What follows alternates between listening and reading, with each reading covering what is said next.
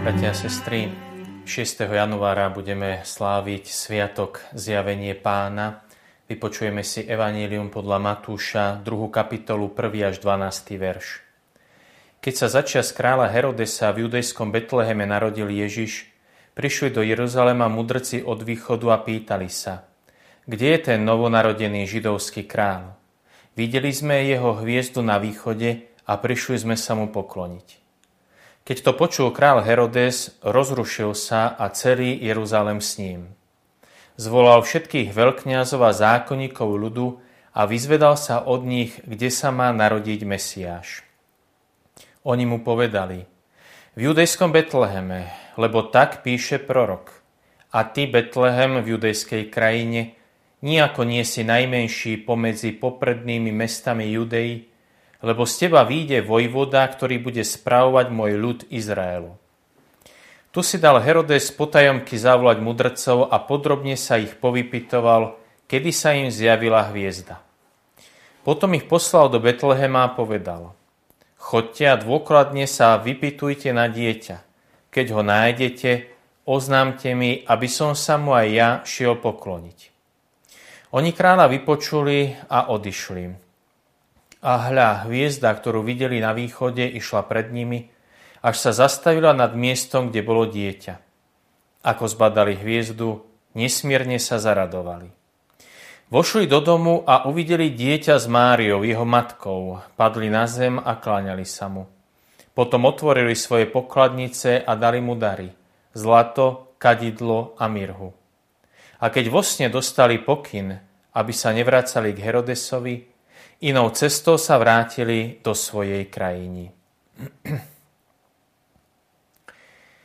Prežívame Sviatok Zjavenie pána. Každý rok tento sláv, sviatok slávime 6. januára. Prečo práve v tento deň? Skúsme si v krátkosti povedať históriu tohto sviatku. Ona nám pomôže ešte lepšie pochopiť obsah a zmysel tohto dňa, tejto slávnosti, ktorú každý rok slávime presne 6. januára. Už v 3. storočí pred Kristom v staroveku bolo na východe zvykom sláviť slávnosť vrcholu zimy, mohli by sme povedať zimného slnovratu. Obsahom tejto slávnosti bolo víťazstvo slnka, víťazstvo svetla nad nocou, nad tmou a nad temnotou. Scéna ako boh Apolón boh slnka a svetla, prichádza na štvor záprahu koní a výťazí nad temnotou, bola scéna, ktorá sa v stredoveku vyskytovala takmer všade. Čiže v tomto období sa slávila táto slávnosť víťazstva svetla nad temnotou. Bolo to vždy v období niekde medzi 21. decembrom a 6. januárom. Táto slávnosť nemala svoj pevný, fixný dátum. My dnes vieme, že zimný slnovrat je 21. decembra, ale ľudia vtedy to takto presne nevedeli. Jednoducho, zimný slnovrat znamená, že máme pocit, ako by sa slnko na niekoľko dní zastavilo. Dosiahlo svoj najnižší bod zostupu a pomaličky začína opäť stúpať na oblohe vyššie a vyššie. A tým sa samozrejme predlžujú dni a tým je viacej svetla. Ono sa to udeje 21.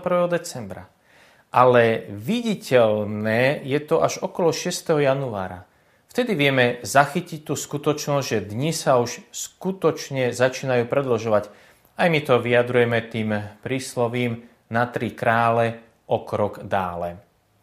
Keď sa stal cisárom v rímskej ríši, cisár Konštantín, a kresťanstvo získalo slobodu, tak tento sviatok zostal, ale už s iným obsahom. To svetlo, ktoré prišlo na svet, ktoré zahnalo temnoty zla a hriechu, je Boží syn Ježiš Kristus. A preto v tento deň slávime Sviatok zjavenia pána. Sviatok, kedy sa nám zjavuje toto svetlo sveta. A to sa vždy deje 6. januára.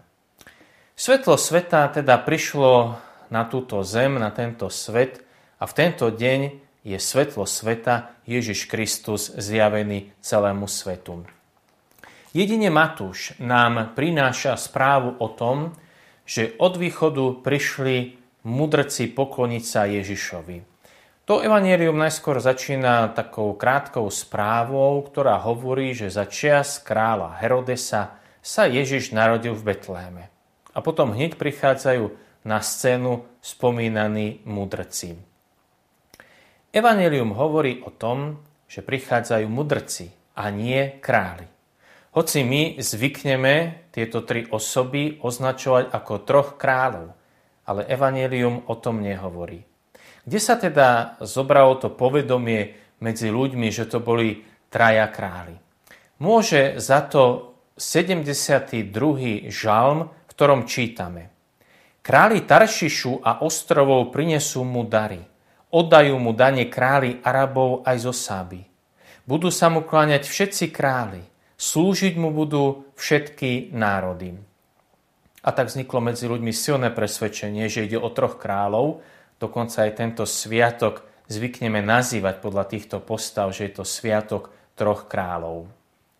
Odkiaľ vieme, že boli traja? Evangelium takisto nespomína ich počet. Ale keď priniesli tri dary, tak predpokladáme, že to boli traja mudrci, alebo teda keď chceme, tak traja králi. Ako sa volali? Ani to nám Evangelium nehovorí. Hoci tradícia im pripísala tri mena. Gašpar, Melichar a Baltazár. Tu robím krátku odbočku od nášho Evanielia, Vieme, že v tieto dni je zvykom požehnávať naše domy a príbytky novou trojkráľovou vodou a pritom sa na dvere píše rok, v ktorom sa udialo toto požehnanie a potom tri písmena. Niektorí zvyknú písať písmena G, M, B a vraj sú to začiatočné písmena mien týchto troch kráľov Gašpar, Merichar a Baltazar je to nesprávna interpretácia. Správne sa má písať CMB, čo znamená Christus mensionem benedicat. Nech Kristus žehná tento dom. Ale vráťme sa teraz naspäť k nášmu evaníliu. Čiže evanílium nehovorí o tom, že to boli králi, evanílium nehovorí o počte týchto mudrcov a evanílium nespomína ani ich mena. Všetko je iba výsledkom neskoršej kresťanskej tradície. Evangelium teda hovorí, že od východu prichádzajú mudrci. Ani toto nie je celkom presný preklad slova, ktoré sa nachádza v greckom origináli. Presný preklad by znel, že prichádzajú mágovia. Presne toto slovo napríklad použil pri slovenskom preklade profesor Botek. Hovorí o tom, že od východu prichádzajú za Ježišom mágovia. Alebo ako hovorí nemecká verzia, astrológovia, tí, ktorí vedia čítať v hviezdach. Mohli by sme povedať, že to boli čarodejníci alebo vešci. Prečo je tak veľmi dôležité zdôrazniť, že to neboli ani mudrci, ani králi, ale že to boli mágovia? Lebo toto slovo nás odkazuje na starozákonnú knihu Numery, konkrétne na kapitoly 22 až 24. O čom by sme v týchto kapitolách čítali? Čítali by sme o tom, že Židia, putujúc púšťou do zaslúbenej krajiny, porazili Amorejčanov a teraz prichádzajú na okraj Moabskej stepy. Moabský ľud na čele s kráľom Balakom sa Izraelitov veľmi bál, doslova mali z nich hrôzu už počuli o tom, čo izraelský národ urobil Amorejčanom. Počuli o tom, že na ich čele je mocný boh, ktorý ich vedie púšťou do zaslúbenej krajiny. A tak moabský král Balak povolal z východu mága, vešca, čarodeja, ktorý sa volal Balám. Balám mal za úlohu zlorečiť a prekliať celý izraelský ľud. Keď však tento mák z východu prichádza, tak neplní svoju úlohu. Práve naopak. Požehnáva izraelský národ a povedal toto proroctvo. Výrok Baláma, Beorovho syna, výrok muža s prenikavým zrakom. Je to výrok toho, čo načúva slová Božie, toho, čo hladí na tvár Všemohúceho, zajatý vytržením, no s otvorenými očami. Jeho vidím, ale nie už teraz. Hladím na neho, no nie zblízka. Hviezda vychádza z Jakuba, žezlo sa zdvíha z Izraela. Matúš zámerne vklada do svojho evanielia túto epizódu, kedy prichádzajú mágovia z východu, pretože pred niekoľkými rokmi takisto prišiel iný mág, takisto z východu, ktorý povedal toto proroctvo. Hviezda vychádza z Jakuba, žezlo sa zdvíha z Izraela. Aj my dnes zvykneme používať takéto vyjadrenie napríklad v oblasti hudby, športu, umenia, keď sa objavuje na scéne nový talent, tak zvykneme povedať, že vychádza nová hviezda. To hviezdou, ktorú spomína Balám, hviezda Jakuba, to je Boží syn Ježiš Kristus. On je tou betlehemskou hviezdou. Žiaľ, mnoho ľudí aj dnes zaujíma to, čo je menej podstatné. O akú hviezdu na oblohe išlo? Čo to tí mudrci mohli vidieť? Či to bola naozaj konjunkcia Saturna a Jupitera, tak ako sme to mohli napríklad vidieť nedávno 21. decembra v roku 2020. To nie je to podstatné. Tá hviezda, ktorá vzýšla z Jakuba, to svetlo sveta je Ježiš Kristus, žezlo sa zdvíha z Izraela, prichádza nové Božie kráľovstvo, ktorému bude kráľovať Ježiš so žezlom lásky a pokoja. Prichádza teda svetlo sveta. A človek musí zaujať k tejto udalosti nejaký postoj. Buď odmietne toto svetlo, alebo tak, ako mudrci od východu toto svetlo príjme a bude toto svetlo nasledovať. Bude sa nechať viesť týmto svetlom. Ale nie všetci tak urobia. Vždy tu bude skupina ľudí, ktorú v Evangeliu reprezentuje král Herodes, ktorých príchod svetla rozruší. Evangelista Matúš napísal, že Herodes sa rozrušil a celý Jeruzalem s ním. Grečina použila slovo taraso, z čoho možno my máme to slovo triasť sa. Jednoducho Herodes sa začal triasť. Začal sa triasť o svoju moc, o svoje postavenie, o svoj trón. Je zaujímavé, že známy židovský historik Jozef Flavius vo svojom diele, keď hovorí o činoch až terore, ktorý konal faraón v Egypte, takisto používa toto isté slovo taraso. Aj faraón sa totižto triasol o svoju moc, o svoj trón, preto prikázal egyptským babiciam, ktoré pomáhali pri pôrode hebrejským ženám, aby zabili každého chlapca, ktorý sa v Egypte narodí. To isté prikázal aj Herodes, aby sa v Betleheme zavraždil každý chlapec od dvoch rokov nadol.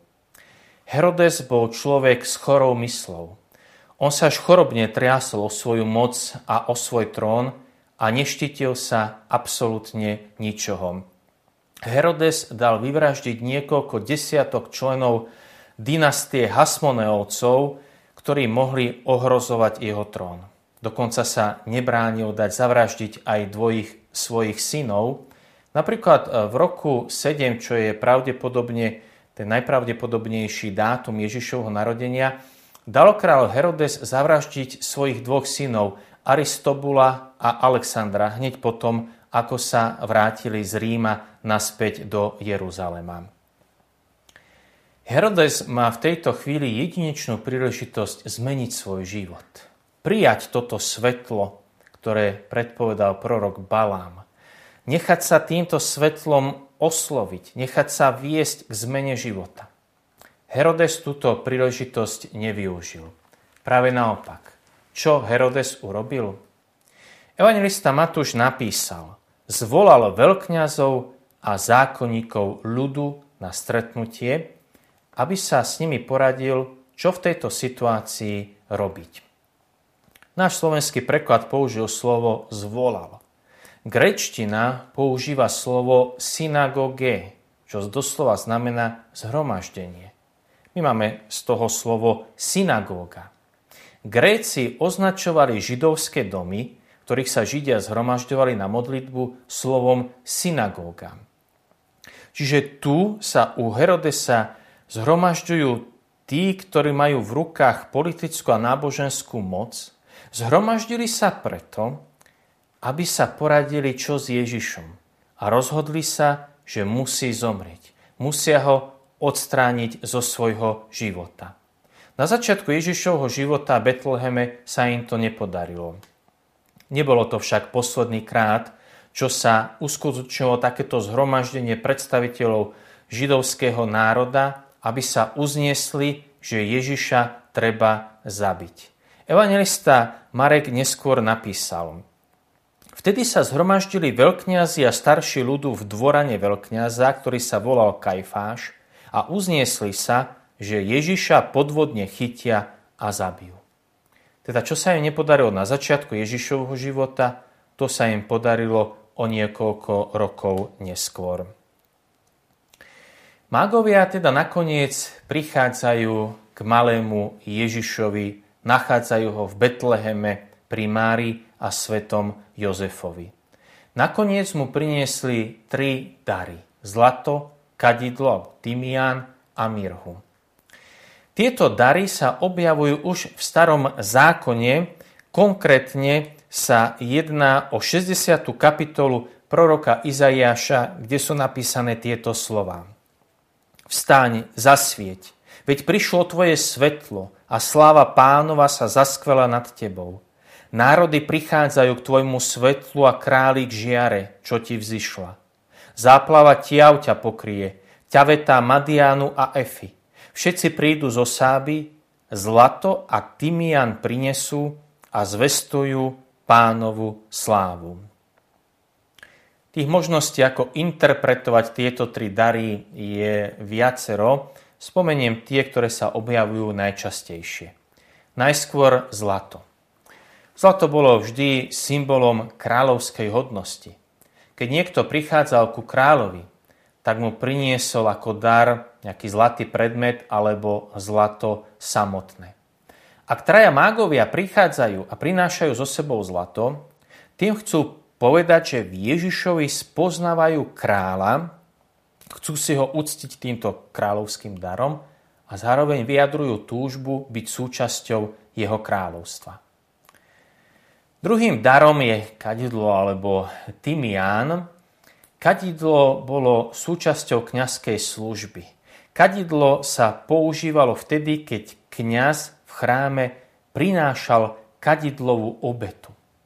Ak teda mágovia prinášajú kadidlo, v tej chvíli sa stávajú kňazmi, ktorí chcú priniesť narodenému kráľovi obetu. Obetu, ktorá je Ježišovi najmilšia.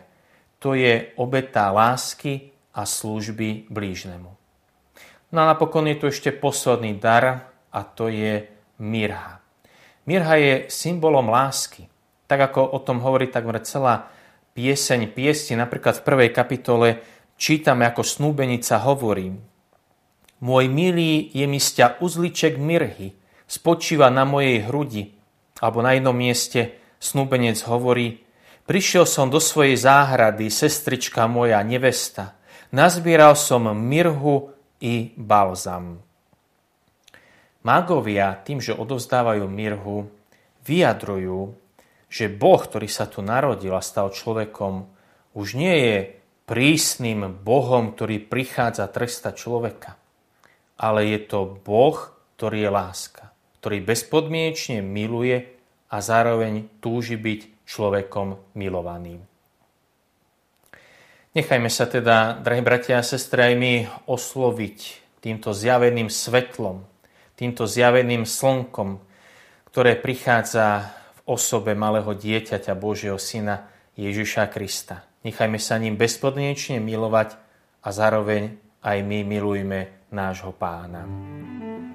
Všetkým nám prajem požehnaný sviatočný deň.